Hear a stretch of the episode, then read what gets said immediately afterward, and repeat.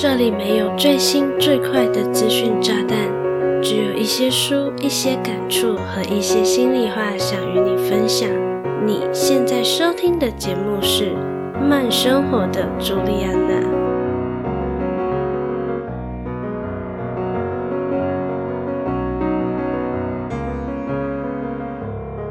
你是个拖延症患者吗？总是写出一堆的待办事项，实际完成的项目却屈指可数。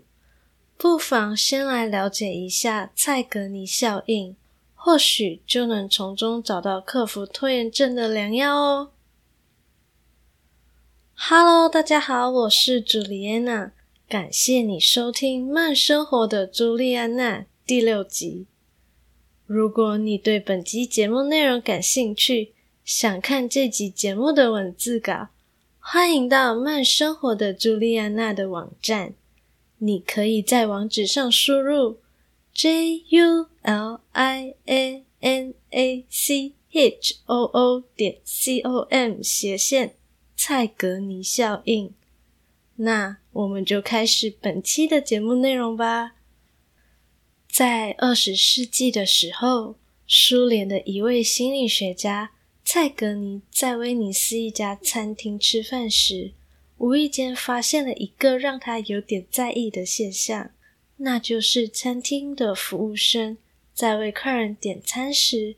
不仅不用纸笔就能将客人的餐点记下，还能一项不差的将餐点送到正确的客人手中。然而，当这笔餐点已经出餐并结账后，再去询问服务生是否还记得刚才的餐点时，服务生却始终都想不起来。蔡格尼对这样的现象大感兴趣，觉得结账这件事简直就是个神奇开关。在服务生把任务完成后，就关闭了服务生对餐点的记忆。听起来是不是有种似曾相识的感觉呢？是不是特别像在求学时期，每当测验或是考试的时候，都能洋洋洒洒、下笔如有神的写出考试前拼命塞进脑袋的内容，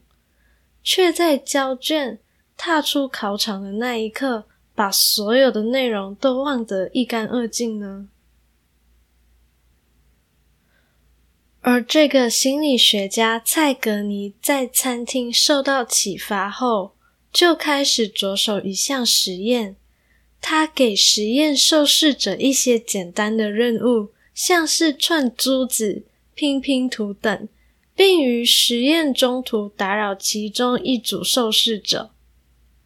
实验结果发现，比起一鼓作气完成所有任务的受试者，中途曾被打扰的受试者更能清楚记得任务内容，因此蔡格尼效应指的就是和已经完整完成的事情相比，人们会更能记得尚未完成或是突然被中断的事情。后续有不少的心理研究者也进行了类似的实验，例如，美国的心理学者麦格鲁和费亚拉博士也进行了拼拼图的实验。他们将任务内容换成了更复杂的拼图，同时在任务即将完成百分之九十的时候打断受试者。实验结果与蔡格尼实验不但出入一辙。而且更由于是在任务快完成的时候被中断，受试者记得的内容也更多了。这些实验结果都证明了蔡格尼效应的存在。未完成的工作或是目标，就好像被刻在脑袋里，只有等这些事项被完成后，这样的情况才会消失。当然。记得任务内容是一回事，而实际完成任务的人，自然会获得比较多的实际执行经验。其实，在我们的日常生活中，蔡格尼效应并不罕见，尤其每当开始追某部影集的时候，正看到剧情高潮的瞬间，便硬生生的出现令人讨厌的下回待续。这时，脑袋就会将未看到的部分自动列为待办事项，总是在潜意识中不断的提醒你去完成它。直到你把整部影集看到全剧终的时候，你的心神才会得以松懈，而脑袋也会将这个任务彻底删除。实际上，在更早期的十九世纪中期，也就是维多利亚时代的英国作家查尔斯·狄更斯，就已知悬念对于人们而言有着莫名的吸引力。人们对于突然中断或是未完成的故事感到更有兴趣，所以作家狄更斯所出版的作品绝大部分都是以单元形式的方式出版，而非连贯性的故事。因此，读者想要得知接下来的故事剧情如何发展，几乎都要苦苦等待整整一个月的时间。如此的做法，甚至让对狄更斯的下一个故事感到好奇的美国读者蜂拥至纽约港边排队，只为了能快一点拿到新出版的作品，得知故事的后续发展。可以说，在蔡格尼都还没有出生的时候，作家狄更斯就已经掌握了悬念的力量。当然，太在意某件未完成或是突然被中断的事情，作为人类的我们，确实很容易会因此而感到焦虑，一心只想快点解决这些待办事项。严重一点的人，可能更因此茶饭不思，更甚者，可能还会因此失眠。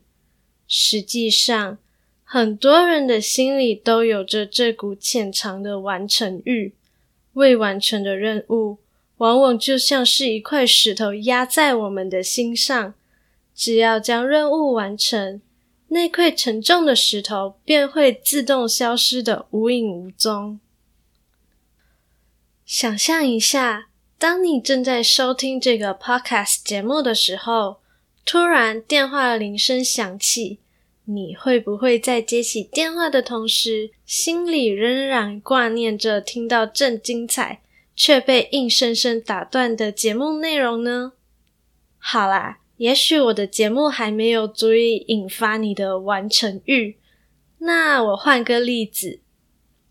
忙了一整个礼拜的你，终于在周末的时候可以好好追剧。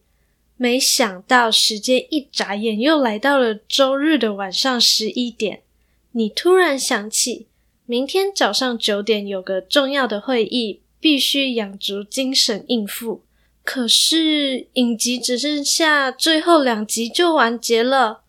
假设每集是一个小时三十分钟，如果继续追剧的话，睡眠时间就会大幅减少。你会选择立刻上床睡觉，还是倾向于一口气迎接影集的大结局呢？蔡格尼效应通常会出现两个极端的状态：一是过分强迫，面对任务总是觉得此时此刻非完成不可，甚至会出现偏执的现象，把任务以外发生。或出现的任何人事物都视而不见，而过分强迫的另一面就是缺乏动力，做事时常拖延，甚至半途而废，导致永远无法完成一件任务。话说，我就很容易陷入以上两种情况，在追剧或是玩手游的时候会过分强迫。要开始写 Podcast 脚本的时候呢，就会突然缺乏动力。其实我很清楚自己缺乏动力的原因，像是要写节目脚本这件事，并不是花个五分钟、一时半刻就能完成的，所以我的拖延症就会直接进入末期。即便脑袋总是三不五时就提醒着自己，也丝毫没有动力去执行。而拖着拖着，好不容易等到天时地利人和的那一刻，终于开始执行的时候，又会完全陷进强迫的状态，甚至能废寝忘食。嗯，我承认我就是个这么极端的人，不过我相信这样的人应该也不少吧。嗨，你订阅慢生活的朱莉安娜了吗？如果你和我一样喜欢看书、爱思考、感受生活中的每时每刻，欢迎回到节目首页，点击订阅按钮，就不会错过最新集数喽。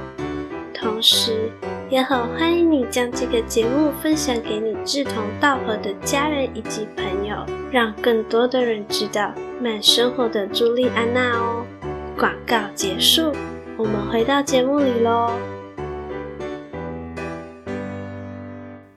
不论你是过分强迫还是缺乏动力，我们都可以透过了解蔡格尼效应的心理驱动力。来调整自己完成任务的步伐。驱动力过强的人，很有可能因为深陷某件事情而生活没有规律与紧张，